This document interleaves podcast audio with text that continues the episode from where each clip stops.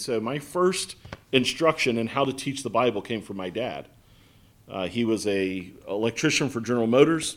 Uh, he was not a pastor. He had never had any Bible training of any kind, but he exposed me to Howard Hendricks' Seven Laws of Effective of an Effective Teacher.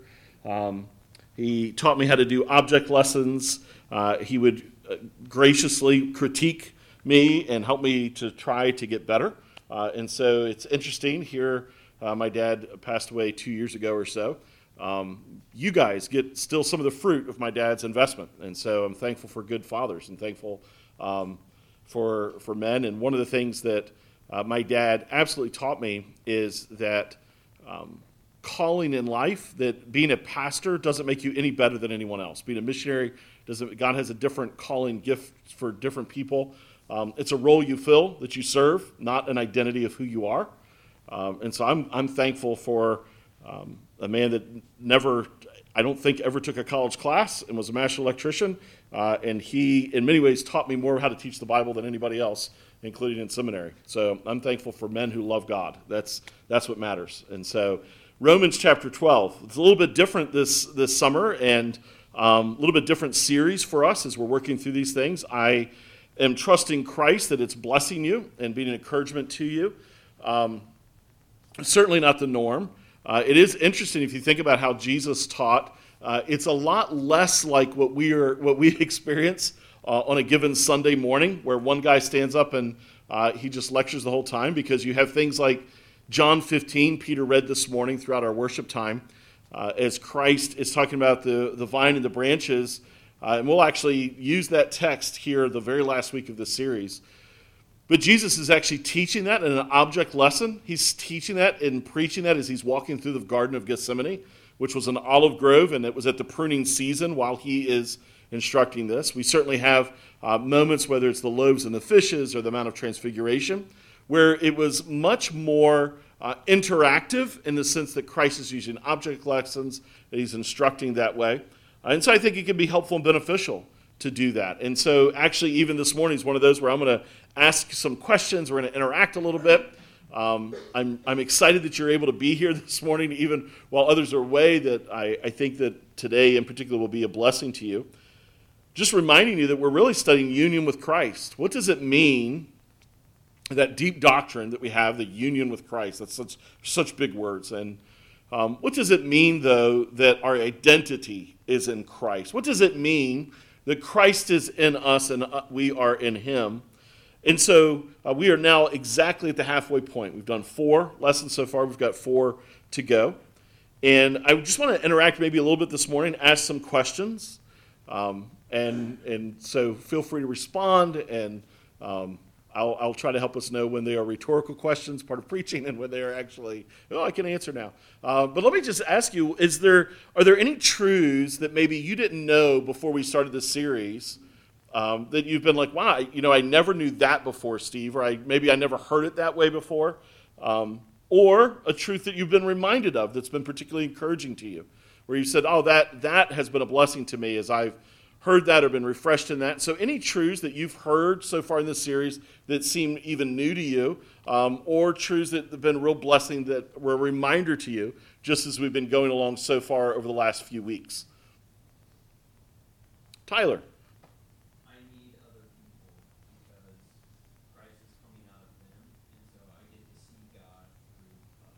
Oh, you the man. Give that man a chocolate bar. It's not just a good father for Father's Day. He's that's a great that's the way to make the pastor feel good. Thank you so much. Because it's all about me, right? No. Um, no, yes, and we're actually going to even unpack that even more this morning, I think, in a way that's going to be even more encouraging. It's one of the things that I love most about the doctrine of union Christ. So that's a huge blessing. Somebody else, a truth that either you've learned or something you've been reminded of that's been a real blessing to you or refreshing to you. Some of you are looking over past notes. I see, let me find something to bail Steve out because I love him, right? Um, anybody else? I'm going to look at my family, help your father and your. No, I'm just kidding. No pressure. Um, yeah, I think. Uh, Marcia?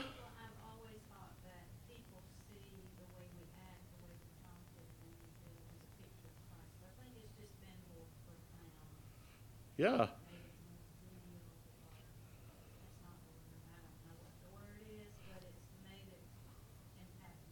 Okay, so Marsha was sharing. Uh, we've, we've got folks in our congregation that have hearing aids, so I might repeat back what folks say just so everyone can hear us. But, but Marcia was saying she's always thought um, that when, when people see us speak or act or function a way, that it really should be that they're seeing Jesus. But she said over the last few weeks, that's just helped her in a more profound or deep uh, way, or to make it even feel more real that that is what is going on because we are in Christ and Christ is in us. Is that is that accurate? Yeah. Great. This is helpful. Anyone else? Yeah, Brenda.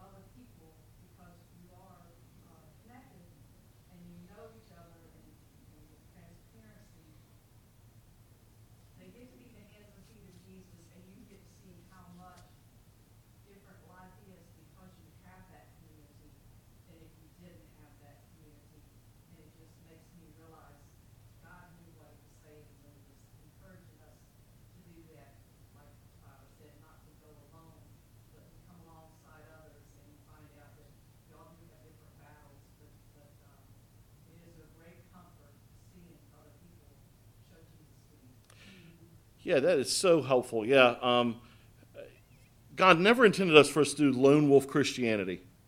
And, and I love you um, maybe holding the tension because in Hebrews, that really, it really is a command, right? Do not forsake the assembling of yourselves. Together. I mean, that's a command, but it's a blessed command right? It is, it is a kind command. It, it's the kind of command you give to your children. Don't run into the street, kind of command, right? Um, don't play with, with, with this rabid dog, right? It's a kind command because we are in community so that we might see and experience Christ in seasons of suffering and difficulty, right? And, and even if your suffering is different, right? So if your suffering is uh, infection, husband rehab, mom wrestling with early signs of, of dementia and Alzheimer's. Like, that's a unique set of suffering, and it could be radically different than somebody else going through economic distress or some other kind of loneliness or rejection or financial hardship.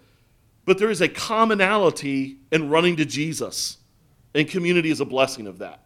So it is a kind command, it's a gift kind of. Yeah, that's super, super helpful. Um, let me ask you this Have you seen an increase in your own heart? um, of an appreciation. You know, when, you, when, when someone would now say union with Christ, have you discovered, and you just do the best raise of hands, um, an increase in your own personal appreciation for the depth and the importance of that doctrine? Have you seen an increase in that? Yeah, it's, it's wonderful, isn't it? So, um, Romans chapter 12, and we're kind of using this as a maybe an outline text uh, for us to think through union with Christ. It's probably, it is the chapter uh, that most closely connects the doctrine of union with Christ and how we do life with one another. And so it's helpful for us that way, and it's uh, as close as we can get to the way I normally preach, which is just verse by verse going through books of the Bible.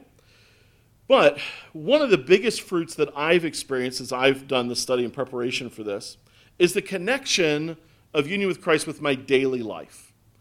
Uh, I was talking to my sister in law uh, just yesterday uh, or the day before and uh, she's she, godly lady, loves the Lord. And I was talking about union with Christ, and I said one of the things I'm burdened for is there's actually very few resources out there that are accessible to lay people. And, and I want to be clear with what I mean by that.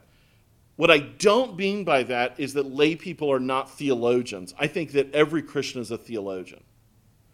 But I don't think that you have the time or energy to go pick up three books this thick on union with Christ that are just filled with Hebrew and Greek, and it's like, let me wade through this. You really want to know this is what the Bible says, and what do I do with my daily life? And there's actually very few resources out there, to be honest with you. And it's one of the burdens I have, um, even for our church, that we would understand this. And because I'm the kind of guy, I'm like, yeah, I love to read thick books, but I, I get bored. I'm like, okay, just can we, yeah, get to the point, right? Like, what do I do with this on Tuesday? Can you help me out a little bit? Um, that's way I'm wired. I want it to matter practically. And so, one of my burdens with this series is that, and I think this morning's lesson is one of the easiest to help us build some of those bridges and those connections. we want to live in the awareness, the reality that Christ is in us coming out of us, we need to see Jesus. And, and so let me start this way. Um, spiritual gifts, and we've done a lot of teaching on spiritual gifts uh, in this church over the last few years. So this isn't going to be a super in depth this morning on spiritual gifts, but rather think of spiritual gifts and how it connects to union with Christ. That's where we're going to be going with it. But several years ago, when my wife was first, expecting our first, um, this is not her. Uh, that would Let's be very clear. Um, that would be a problem. And I don't know if you can see it, but this is actually photoshopped. And you can see a little foot up there. Uh, that's not real. um, um, but any of you ladies that have been uh, pregnant and husbands, you know that there are times that you can see an elbow go across uh, the belly. You know, so for my wife, she knew she was pregnant. She could tell she was pregnant. She had the feelings of being pregnant. You know, you go for ultrasounds, you hear the heartbeat, these kinds of things. But particularly with our first, with Ian, um, you know, she's losing sleep. She, she feels an elbow in her ribs. The baby's moving and kicking. Uh, but none of that is, is very real, honestly, to the dad uh, for a long time. I mean, you know it, but it, it doesn't seem or feel real to you until there was that moment that, that I remember. She was like, Oh, I can feel the baby moving. Here, put your hand here. And I mean, that first time you feel this like elbow grow across, it's like, uh oh folks, this is real. Um, I'm on mission now. I'm the dad. Like, I now understand the reality of what is about to take place in a few months. Can I just say that I'm convinced that as believers, even, we need something to make our union with Christ real to us. We need more, something more than just um, the theological reality of it, the truth of it for me to look at you and to say your identity, the, the very core of your sense of self, who you are, if you're saved, is that Christ is in you and you are in Christ. I could say that all day long, and that, that's important and it's powerful, and we should meditate on that truth. But I'm going to argue this morning that we need more than just being told that. It's like the dad being told by his wife, I'm expecting, it is, there's this moment of hearing the heartbeat at an ultrasound, maybe even seeing the image, but the first time you feel that baby move in your wife's tummy is just a profound moment of reality. It's a wake up call. This is true. Spiritual gifts are one of God's kind ways of helping you and I visually and viscerally experience union with Christ. Jesus in someone coming out of them. And so they're, they're super important that way. But I don't just think that we as believers need it. I think we live in a world that needs to see Christ. Um, one of the primary arguments that I've, or conversations I've ever had with an atheist or agnostic, and um, I've had a number of them over the years. Um, it's not uncommon for someone that's atheistic or agnostic to come to a point they would say something along the lines of, Well, if I could have just seen Jesus, if I would see the resurrected Jesus, or if I could hear Jesus, they want some kind of interaction with Jesus, and they'll say, Then I would believe. Now, I'm just going to be very clear with you. I actually don't buy that argument. And I don't buy that argument because of the parable Jesus tells of the rich man and Lazarus, which Lazarus actually means beggar. So there's some controversies. This real story um, parable. I'm not going to get into the weeds of that this morning. I'm, I'm, happy to have this conversation with you later. But um, Jesus tells the story of the rich man uh, goes, dies, and goes to hell, uh, to Sheol, this two compartment hell. Uh, and then the Lazarus or the poor man is on is on Abraham's side, and he's safe. And the rich man says, "Will you touch your your finger in the water and touch my tongue because I'm I'm burning, I'm hot and miserable?" And then he makes the statement, Would you go back and tell my brothers? In other words, would you rise from the dead and tell my brothers? And Jesus says, Though one would rise from the dead, yet they will not believe. And he's obviously referencing himself. I'm telling you that because, first of all, and most importantly, Jesus is saying just because a person would see the resurrected Christ is not going to suddenly convince them. So when you encounter an atheist or agnostic and says who says something like that, uh, I'm not saying you need to debate or argue them in that moment, but it's important for you theologically to understand that's just not true. Jesus and God has not somehow um, been unkind to them by not appearing to them. They would not suddenly believe. And part of the testimony of that is Jesus' statement, part of the testimony of that is Jesus then walking resurrected, and they still don't believe. I tell you that also because if you go into a Christian bookstore or you get Christian book distributors and you see this, I died, let me tell you what I experienced, that's a lie. Don't waste your money. That's not the way this works. But I actually am convinced that this world needs to see Christ. It's just I believe that He is designed to show Jesus through us. The radical transformation that happens when someone is dead in their sin and now they're alive in Jesus. And the gradual process of change that happens as God makes them more and more like Christ is stunning to behold. Who are you? Um, I, will never forget going back into the school that I that I left in eighth grade um, to ask teachers to forgive me for the way I behaved and my science teacher backing up, he thought I had come back to kill him. Um, he wasn't paranoid. I had threatened him that I was going to kill him. And for him to back up and for me to say, No, I've come, Mr. Black was his name, I've come to ask your forgiveness. And he looked, What has happened to you? It's those kinds of moments in our lives where suddenly, you know, what am I supposed to say? oh, I've like cleaned up my life and gotten right, or I'm on the right track, or I'm so smart that I, now I've got ambition. Like there's one answer in those kinds of moments Jesus. It's not me. It's G, right? So I'm convinced this world actually needs to see Christ. We need something to make Christ real to the world that is around us. And so this morning we get to look at one of God's answers to these two needs something to make union with Christ real to us as believers, and something to make Christ real to the world around us, and it is spiritual gifts. Spiritual gifts are active demonstrations of the believer's union with Christ. And so, if you're in Romans chapter 12, I'm going to begin in verse 1 just so we can read um, and, and see the flow of thought for Paul. Uh, it's fascinating. I'll make a few comments as we go along, but primarily we'll spend our time focusing on verses 3 through 8 this morning. Then we'll go to Corinthians as well later in the, in the sermon.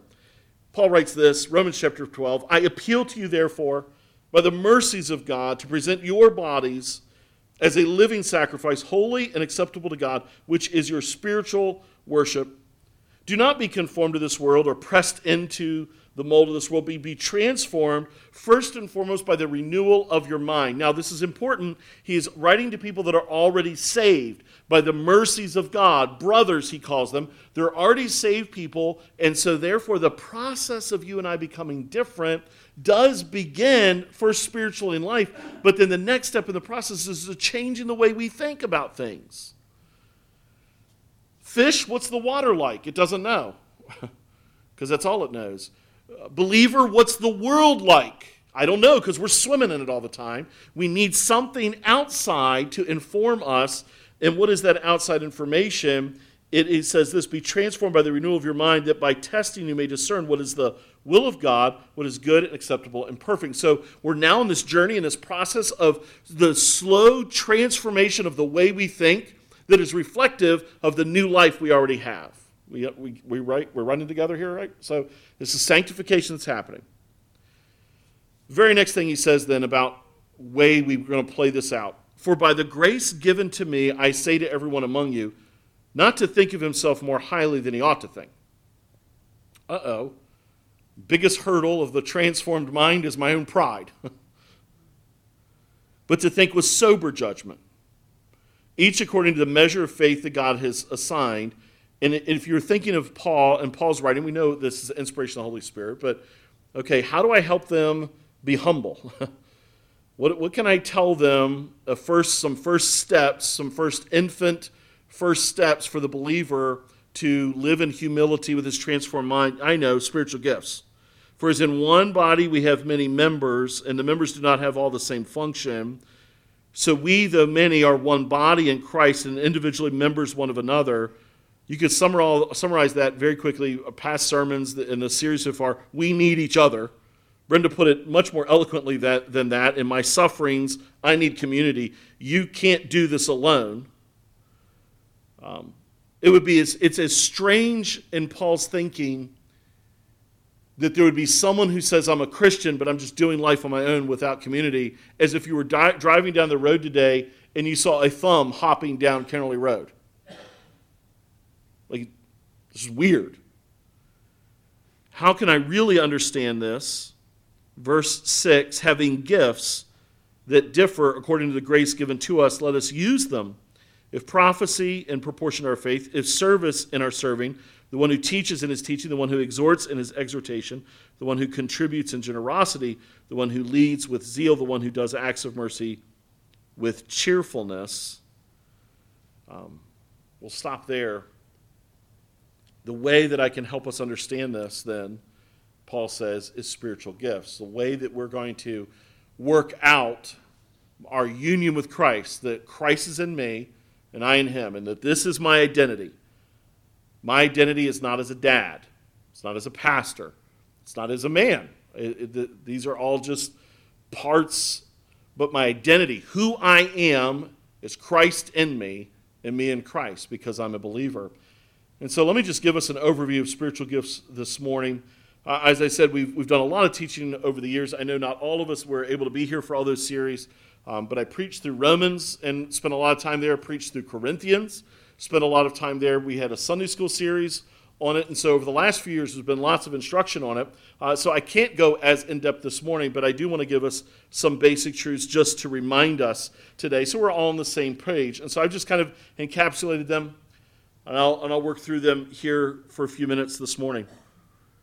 First of all, there's three texts in the New Testament deal with spiritual gifts, and there's a variety of lists that are given. There is some overlap on these lists, but there's not a totality of overlap. In other words, they all list some of the same gifts, but they also all list different gifts. Um, you could also put in Ephesians 4 here with that. I, I didn't include it because while there are some gifts in Ephesians 4, some of them are just offices that he gives. And so that's where he says, I've given evangel- apostles, um, prophets, evangelists, teachers uh, to help build up the body by training the body to do the work of the ministry. That's, that's Steve's translation. Um, but Romans 12 that we just read, 1 Corinthians 12, and 1 Peter are your core spiritual gifts lists uh, that enumerate them. If, so if you want to read through, think through those, study through those, that could be helpful. If you are more inclined this way, uh, those sermons are still online. They can be accessed through our podcast or through our, our website as well. I think they're even grouped. I think there's even one that's spiritual gifts uh, that way. Not all the original spiritual gifts are in operation today. There are some sign gifts like tongues and prophecy that have ceased to operate. Uh, that is not a central doctrine of our church. There are folks in our church that would disagree with that. Uh, we don't mandate that everybody has to be on the same page with that. Um, as, as your pastors, we believe they've ceased. Uh, these were primarily revelatory gifts, revelation gifts. These are gifts where God is still revealing new information in the New Testament as the Bible is being written. And so, sometime after that, they passed off the scene because they passed out of need. Uh, tongues is the Holy Spirit speaking through someone in a foreign language, in a foreign tongue. Uh, there's interpretation of tongues, then, so other people that don't have, know that language can interpret it. Uh, prophecy is foretelling the future, as well as boldly proclaiming truth. It's both of those. Uh, there was only one test in the Bible for a prophecy, and that was did they predict something and it come true? We don't have people operating that way today. People are not predicting the future and it coming true as a spiritual gift. Um, gifts of healing, one person laying hands on another person and being physically healed. We have other processes. That's not to say that God does not miraculously heal people. But he says in James to call for the elders of the church, call for the leaders of the church. They, they pray for a person, and if it's sin, there should be a confessional moment that they may be healed spiritually, but they may also be healed physically. Uh, just this morning, I prayed for people that are physically ill. I absolutely believe that God heals people today. He simply is not doing it through one person with the gift of healing. So, um, and, I, and I go way more in depth in this in the series, but there's just some of those gifts that we don't believe are in operation today. Every believer has at least one spiritual gift given by God.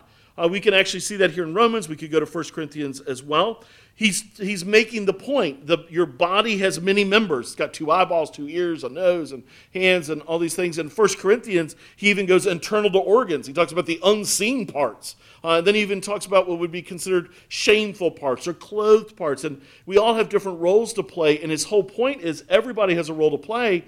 He's indicating with that that every believer has a spiritual gift. They have at least one spiritual gift. Um, it was fascinating. I gave you the pre uh, session quiz. That's four weeks ago now, or five, six weeks ago for, for some of you. And one of the, there was three questions on there related to spiritual gifts. This is why, because it's tied in with, union with Christ. Uh, one of the questions was, do you believe it's important that every believer know what their spiritual gifts are? Um, running away, uh, uh um, largely, the church uh, scored very high. Yes, I believe they need to. There were two other than practical questions. One, do you know what your spiritual gift is? And the third one, do you are you currently using your spiritual gift in the life of the church? And those actually both scored much lower. And so what that tells me is the, the series and the sermon series we've done over the years have helped to convince you of their importance. They maybe haven't served you as well as you need to be in knowing what yours is and how you can use it. And so that's actually really exciting because I'm like, oh, we need to do some work here. That's good. Uh, that doesn't bother me. Uh, you know, if you took that pre quiz and said, I'm going to answer all sixes because that's going to help Steve out, thank you for sinking my project. um, no, don't do that. Like you need, we all need to learn and to grow together. And so it's, it's fascinating. Yeah, they're important. You should know what yours is. And I don't mean that in any condemnatory way. Like I don't say that for you to feel guilty. Well, Steve, I don't know, and you know, slink a little lower in your seat. No, don't, don't feel that way. That means that we need to be on this journey helping you together. But every believer has at least one spiritual gift given by God. No believer has all the spiritual gifts. We can see that again from the truths here in Romans that we need each other. Nobody's got a lockdown on all of them. Some folks may have more than one spiritual gift. Paul certainly did, others may. Uh, you may be gifted as an administrator and mercy, and, or giving uh, and leading. Uh, you, you can have more than one gift. Um, I didn't even include it on the, on the handout, which I'll make sure all of you have one uh, this morning. If you got here maybe a little bit later, you get one. Um, but I only listed seven on the back. I didn't include hospitality. You could be uh, have the gift of hospitality and the gift of evangelism. I, you can have more than one gift. But everybody has at least one, and nobody has all of them. What does it say to us, what, the fact that nobody has all of them? It says we need each other. And the church needs everyone operating and functioning and working together. We have need. Spiritual gifts play a vital role in the life of the church. And for this one, I, I want you to go to Ephesians chapter 4, if you will, journey there for a moment. Because while some of these are offices, they do help us to understand the role and the function of the gifts in the body of Christ.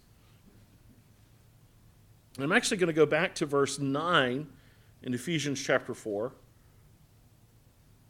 for us to understand this. Verse 9, he says, Paul says this, in saying, Actually, let's go back to verse 8. Therefore, it says, When he ascended on high, he led a host of captives, and he gave gifts to men. And so, resurrection of Christ, he gives gifts. In saying he ascended, what does it mean but that he had also descended into the lower regions of the earth? He who descended is the one who also ascended far above all the heavens, that he might fill all things. And so, he's basically telling us, you know, all of history, uh, God's redemptive history plan uh, we have the garden, we have creation, we have all the way up until the day of Jesus. While there were pre incarnate moments of Christ showing up, uh, he shows up as the pre incarnate Christ and communicates with Abraham. Um, we see him at, with Shadrach, Meshach, and Abednego. Uh, Nebuchadnezzar says, I see one walking as though he's the Son of God. He is, is the pre incarnate Christ. There came this moment in time and in history, roughly 2,000 years ago, when Jesus actually was here. 33 years roughly. He's walking the earth, truly man, truly God, fully man, fully God. He, he is God encompassed in humanity, Jesus Christ. But then there comes this moment, and so everyone can see him and you can interact him. Uh, the Apostle John talks about being able to touch him and to feel him. You could give him a hug. You could experience his comforting touch. He, at one moment in the, in the life of Jesus, I love this story. Uh, there's a man and he's blind, and Jesus wants to heal him. And uh, he's in Jerusalem, and he doesn't, it's not the time yet to make everybody so mad that they want to kill him.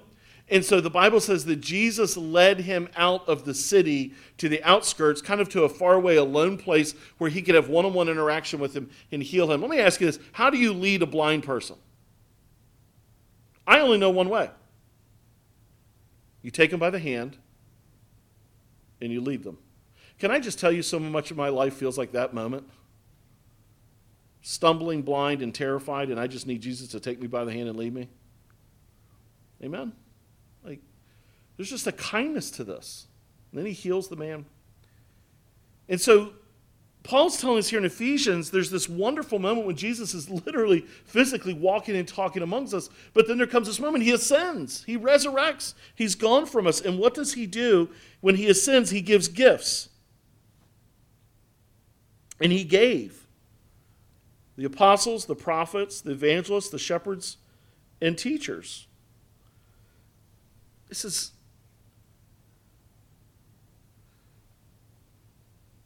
like it, it's really hard because I want to look at you and I just want to be like in my flesh, I just want to be super apologetic that this is what you get. Let's just be honest with you. Because what you need is Jesus. Like I don't I don't feel like you get like second best. I feel like it's way down the line, right? And those are my own insecurities and fears, right? But but it's also just the sense I need Jesus with you. And it would be tempting for me to look at it and say, but but this is what we get? You ascend and this is what we get? I mean, think of just the disciples. I mean, these are great guys, right? But but Jesus ascends and we get Peter who always sticks his foot in his mouth. Thanks, Jesus. right? Um, we get Thomas, who really struggles with his own doubts and fears. We get Matthew, who is a sellout to the Romans and a tax collector. This is what, this is what we get, Jesus. he says, Yeah, he, he's given, but they're gifts. Have you ever been given a gift and you it wasn't a good gift? You know what I'm talking about? God bless my grandmother, but like, um, the they weren't rhinestones. What are, like little shiny things like sequins. Yeah, the white-tailed deer, deer with sequin eyeball sweater, not a good gift. pink, kid you not, pink boxers when I turned 13, not a good gift. That's not that's no bueno, folks. Like right. Like I feel like Jesus is giving us. Can, can we agree with this? Jesus never gives us bad gifts. Can we just own that? So if I'm dismissive of the gift, that has a lot more to say about me than it has anything to say about Jesus. I give, I'm ascending, here's a gift. And so he says, pastors, apostles, prophets, evangelists, shepherds, and teachers. Why? To equip or to teach or to train, to put tools in the toolbox of the saints for the work of ministry, for building up the body of Christ building up, if you're gonna, you gotta, you gotta tear muscle down before you can build it back up. You, you gotta rehab it. You gotta work it. You got, you gotta, you gotta give it the right protein and the right workout. You gotta give it the right rest time. You give, give it the right nutrients to equip the saints for building up the body of Christ. And, and your thinking and the temptation would be, oh, he means numerically. No, he quantifies it until we all attain to the unity of the faith, of the knowledge of the Son of God, to mature manhood, to the measure of the stature of the fullness of Christ. So, to bring lost people in so that they might be saved, and to help save people become more like Jesus. That's all of our mission. Why? So that we may no longer be children, tossed to and fro by the waves carried about by every wind of doctrine, by human cunning, by craftiness and deceitful schemes. Rather, and this is what we're now all supposed to do, speaking the truth in love, we are to grow up in every way into Him who is the head, into Christ. from whom the whole body, joined and held together by every joint with which it is equipped, when each part is working properly, makes the body grow so that it builds itself up in love. This is just a glorious demonstration that says it, again, so much more eloquently than I could, but to put it in Twitter feed size. Jesus gave spiritual gifts because this lost and dying world needs to see him. See him. And so the way he's done that is in and through you, working together. Otherwise, all they're going to see is his eyeball or his ear or his big toe rather than Jesus in his fullness. Spiritual gifts are intended to do that. And so we can, we can cruise here. Why then gifts? Well, I've given you a great summation passage. The spiritual gifts are these living demonstrations of the presence and the power of God coming out of a person when someone then is using their spiritual gift correctly, rightly, and you can misuse your spiritual gift. That's what he says. If you're going to do it, then do it by faith, do it with generosity, do it in this way. You can do it in a spirit filled way, you can try to do it in a non spirit filled way, right? You can be fleshly trying to use your spiritual gift, which is a whole nother lesson in sermon. Again, got to go back to that podcast then. But they're living demonstrations. What is the real purpose? We can boil it down twofold. Number one, to glorify God. We need to remember um, that God wants us to use our gifts in a way that makes Him big, not us big. We can see it most clearly the way He confronts the Corinthians about their abuse of the gift of tongues. Uh, they're using the gift of tongues in a way because it made them look really cool. I mean, it would be pretty amazing. My brother and sister in law uh, have a young lady staying with them for this month. She's from Spain speaks very little English. How amazing would it be if one of the members of our family had a spiritual gift of tongues, walked in and just started rattling off Spanish. They didn't study it, they haven't learned it, It's just it's a gift coming out of them. That's that's cool, right? And, and so you can imagine in Paul's day in the church of Corinth, which was all about a me movement, look at me. Um, it's interesting, Corinthians starts with the whole concept of your identity because they have a warped sense of it. I'm now my gift. They got people just jumping up in the middle of the service, rattling off in foreign languages. Nobody understands what's going on, but um, hey, this person can speak Russian and this person can speak Spanish. This one's got French over here. This one, uh, whatever they speak in Iceland, right? like they, we got it all. And nobody understands what's going on, but it's really cool because it makes you look cool. And Paul says, no, that's not what the gifts are for. They're intended first and foremost to glorify God. Psalm 19:1, I love it. It says this: "The heavens declare the glory of God." God has written his glory in creation. What does that tell us? Open your eyes to see his glory. I want you to see my glory, is what he's saying. I want you to experience the beauty, the manifest richness and depth of my holiness. That's what the glory of God is. It is putting on public display the majestic beauty of God. Well, has that ceased? No. Simeon, when uh, Mary and Joseph bring the baby Jesus to name him, uh, for him to be circumcised and be named in the temple, Simeon has been waiting for the hope of Israel. Uh, God illuminates his mind that this is the Messiah. He takes this baby, this old uh, old man who's decrepit and he and he's frail and he's fragile, and he takes this baby in his arms, and this is what he says: "I've seen God. Now I can die." I'm satisfied. Now I can die. I just want to see him. And God says, I've written my glory in the skies. And this is what I want you to know He has written his glory to put Jesus on display through you in your spiritual gift. People need to see Jesus, they need to see him in you, coming out of you.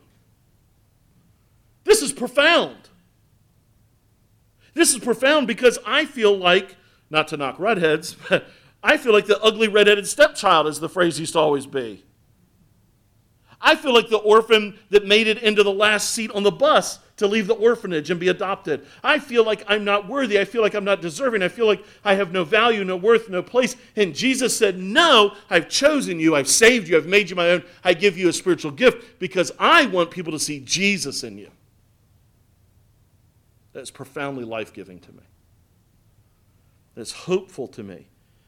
I want people to see my glory, and so spiritual gifts are to glorify God. They're to make Him,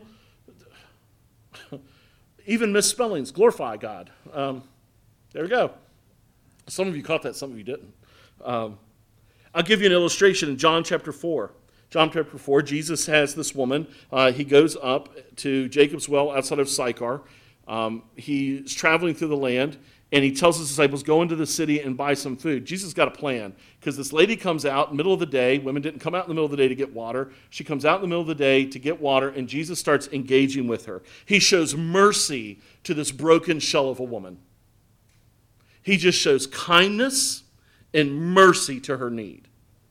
We see Jesus begin to teach her effectively the truth about who God is and what true worshipers are like. God is seeking those who would worship him in spirit and in truth. He begins to exhort her by calling her away from your sin. Go get your husband. I'm not, I'm not married. You're right. You've been married four times. You're living with a man.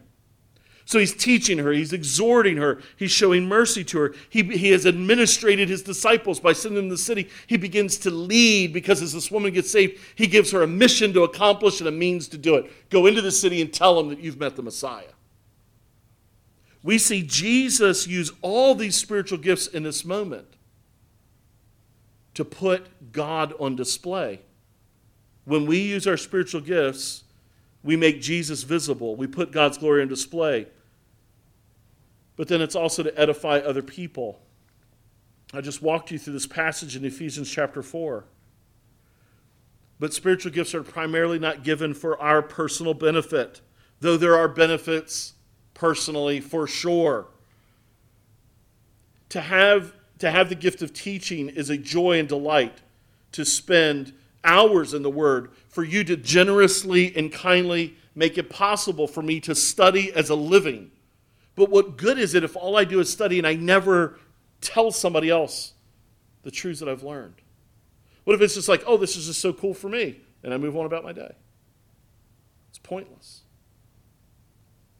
What if the person who's merciful, it's just internal empathy that they experience and they never are exuding mercy? What if the person who's a gifted administrator just knows, just intuitively, and it's not intuition, it's the power of the Spirit to know, hey, man, that's the best way to structure this, but they never get invested, involved in helping structure things?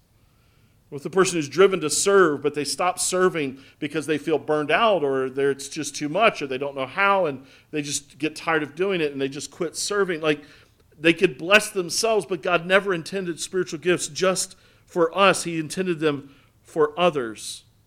That leads us then to this question How specifically is putting God's glory on display by using spiritual gifts? How does it actually edify people? How does it really grow people? And for that, we want to connect them even more clearly. I want to draw even tighter lines. I've been building a theological and theoretical bridge for us. I wanted to see it even more specifically. I think, first of all, we put God on display by using spiritual gifts when we love like Jesus. It's amazing. God says the gospel itself can be boiled down to these questions of love. Do you love God and do you love your neighbor? By this shall all men know you're my disciples, by the love you have for one another. You know, I'm convinced that we actually have a very loving church. Uh, one of the conversations we've been having as a leadership team is how do we let our community know the wonderful things God is doing here and He has here? One of the things we agreed as a leadership team is a very loving church. But do they know it and see it? If they don't, then what we're robbing from them is them being able to see Jesus in us coming out of us. It's a critical component. How do we do love of one another so that people know that we follow Jesus? By this shall all men know you're my disciples, by the love you have one for another.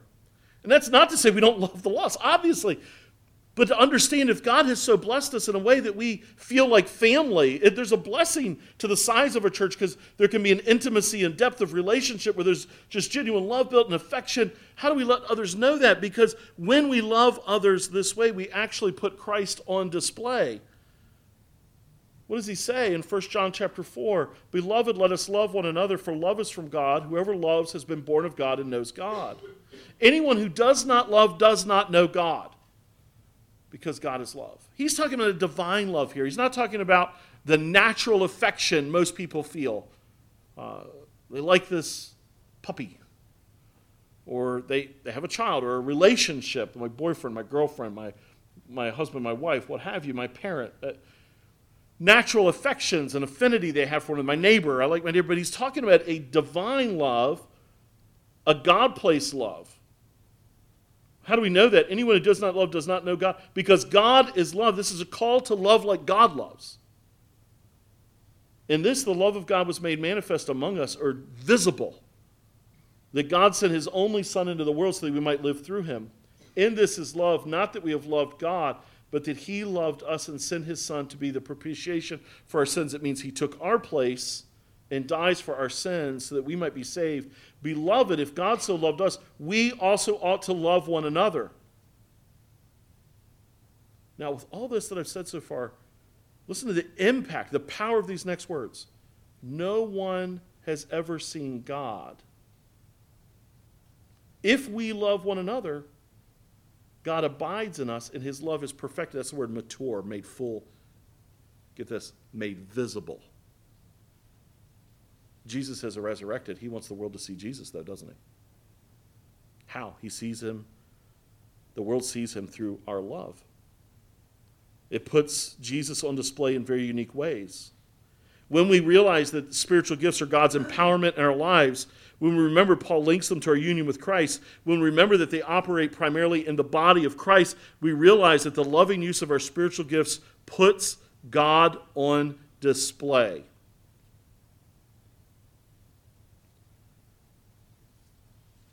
Time for this part this morning, but can I just ask you when and how have you seen Jesus on display from other Christians? Have you experienced and tasted of Christ coming out of them? Or maybe I can ask it this way when have there been seasons of life where your heart has craved that? I just need to see Jesus. Times of fear, in times of confusion, in times of questioning, in times of need, in times of aloneness? You know what his answer is? This is shocking. Shocking in our culture. Here's his answer be connected to a community of believers. That's his answer. It's not all the answer, but that's part of the answer. And so we're going to finish this morning with a community application. Never done this on a Sunday morning, but many of you have experienced this other times. Um, you can stay where you're at, but it's going to be most helpful if you work with some people around you. Ian, can you make sure everybody has one of those sheets? Those you don't know, this is my very tall, very good looking son that I'm now embarrassing him. Oh, see, there's a guy right back there who did not get one. So that'd be great. This is community application. Rarely have I ended a sermon this way. Um, Laura up here, over there needs one. Marcia down here needs one.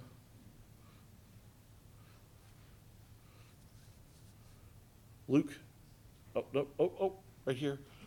Are you visiting with Spencer and Emily? Oh, we know how to pray for you. I'm just kidding. It's great to have you this morning.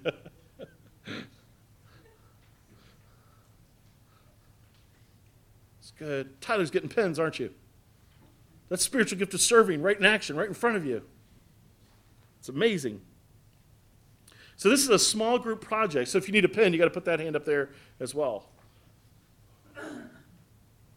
Helpful, great, wonderful. This is good. So here's your community project. We're gonna we're gonna finish it, and I, and I hope this will make it even more real to you. So on the back, on one side of your sheet, you see a table, and it has just seven of the current spiritual gifts. This is not exclusive, this is not universal. As I said already, I know for sure the gift of hospitality and evangelism are not on there. Um, and so I just I had to condense it to seven. I'm going to give you a prompt, and I'm going to actually encourage you to engage with others around you this way. I'm going to give you a few minutes. Um, I've, I've preached short enough. It's Father's Day. We don't even have a second service. That, so uh, I want to help you be able to go and, I don't know, grill steak or seafood or call your dad or whatever. Um, or think about how wonderful your Heavenly Father is. I, I, my dad's gone, and so I'll think that way. Um, but I want to, we have enough time here. So I'm gonna, what I'm going to do is I'm going to give you a prompt. And a prompt is simply something for you to think through and then make the application. You're going to take three of the spiritual gifts that you think, man, that would be really helpful for this situation. You're going to read some of those definitions and say, but man, these are the three gifts. Eh, but you can only use three. Well, Steve, I actually believe they need to see all of Jesus, not just his eyeball and his thumb and his, just, you know, help a brother out, right? So you get three, right? And then you get to pick two that you really wish you could add in, and you're like, you hate that you had to leave those out. That's how you're going to work it. I'm going to give you a few minutes to do it. Let me read the prompt for you to think through then these spiritual gifts. It's early February. Madeline just called the church office and spoke to the secretary. She was sobbing, almost uncontrollably, struggling to keep it together on the phone as she shared what was going on. Her lost husband, Herb, Herb, just came home drunk and angry. This isn't the first time that's happened. He was fired from his job, and so his response to that, his coping mechanism was he went to the bar. He got hammered, blasted on the way home. He dinged the neighbor's car and he took out their own mailbox. Madeline confronted him. She wasn't angry, she wasn't mean, she wasn't harsh, but she confronted her drunk husband. He flew, flew into rage. He shoved her hard up against the wall, banged her head on the back of the wall, told her to get out. She took their two year old, the new newborn, and she prepared to leave. On the way out the door, she grabbed her keys. But then he took them from her, took her house key off of it, handed her back the car keys, and told her, Don't come back. She left with the children. She made it to the local Walmart before she realized she didn't have her purse. She doesn't have diapers for the baby. She doesn't even have warm enough clothes for any of them. She really hasn't been at the church long. She's just been visiting for a few months, and even that has been somewhat sporadic. She doesn't know very many people.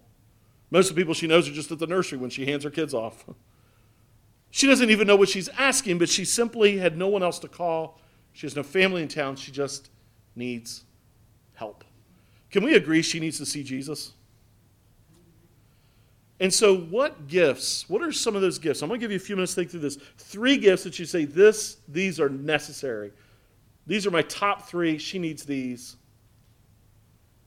Um, if you could look at my notes, there is no right answer that I have. Like, this is not guess what's in Steve's head. But immediate need, what are three gifts? You can discuss that with others around you. You can discuss it among yourselves. I'm going to give you a few minutes to think through that.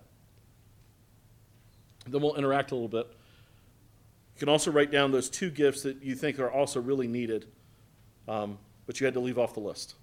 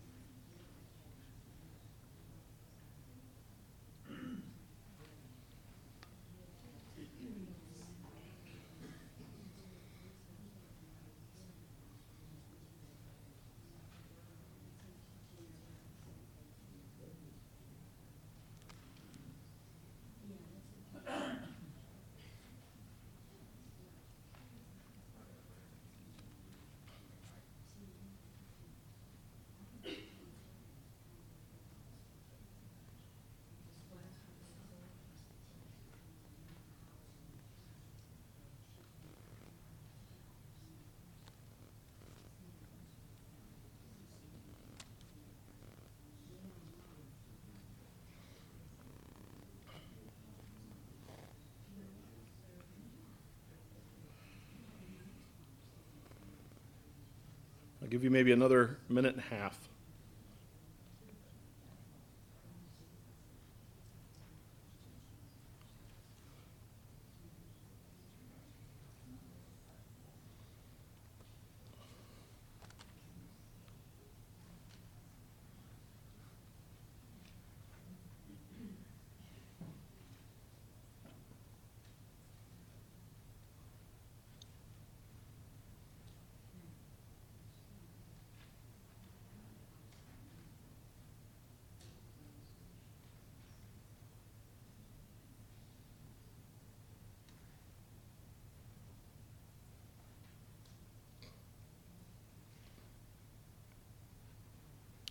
All right.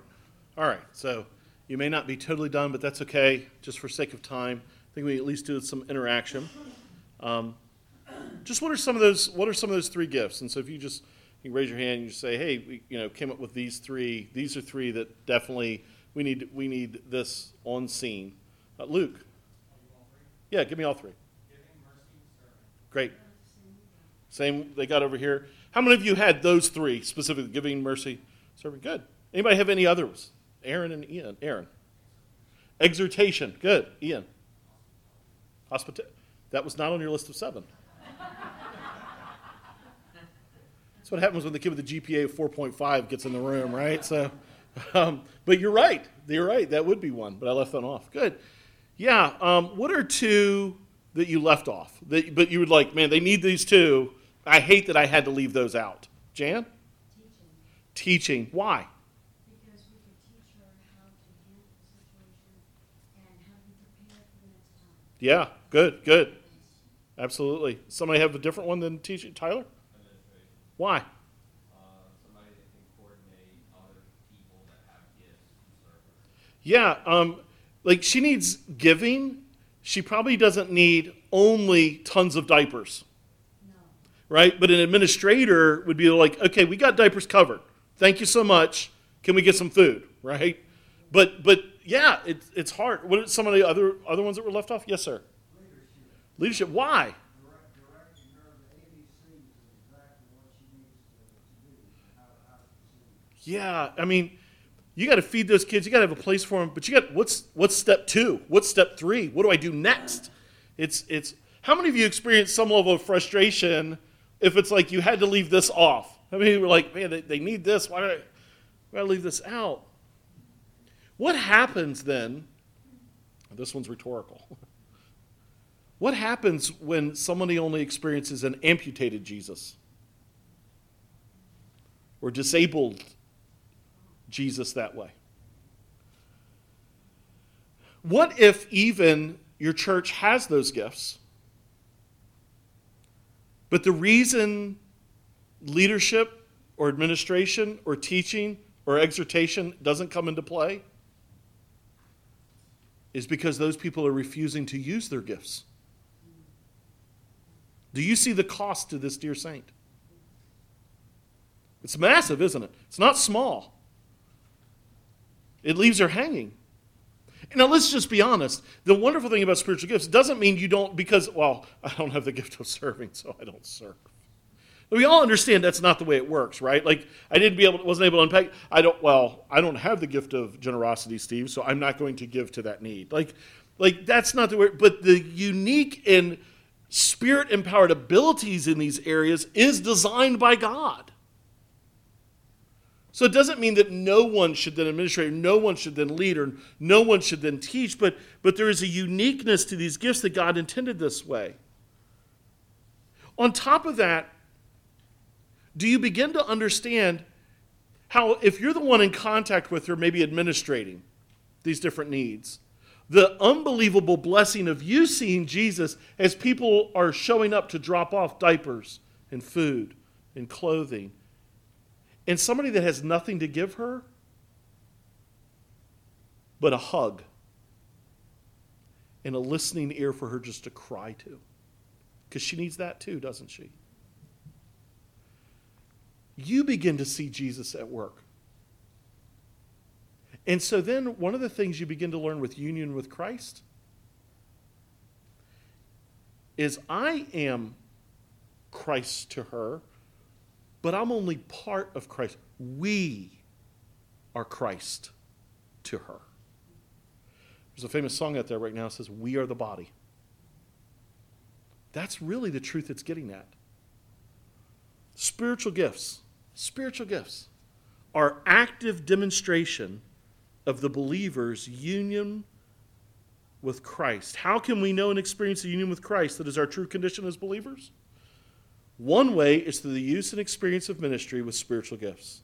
It's in those moments that we see Christ. We put him on display to the lost and to other believers in the community of the church. Can I just say it this way? Let us live out our union with Christ in a way that others might see and know Jesus. Amen? Wonderful. I'm going to pray, then we're going to sing a closing hymn, and we'll be dismissed. Father,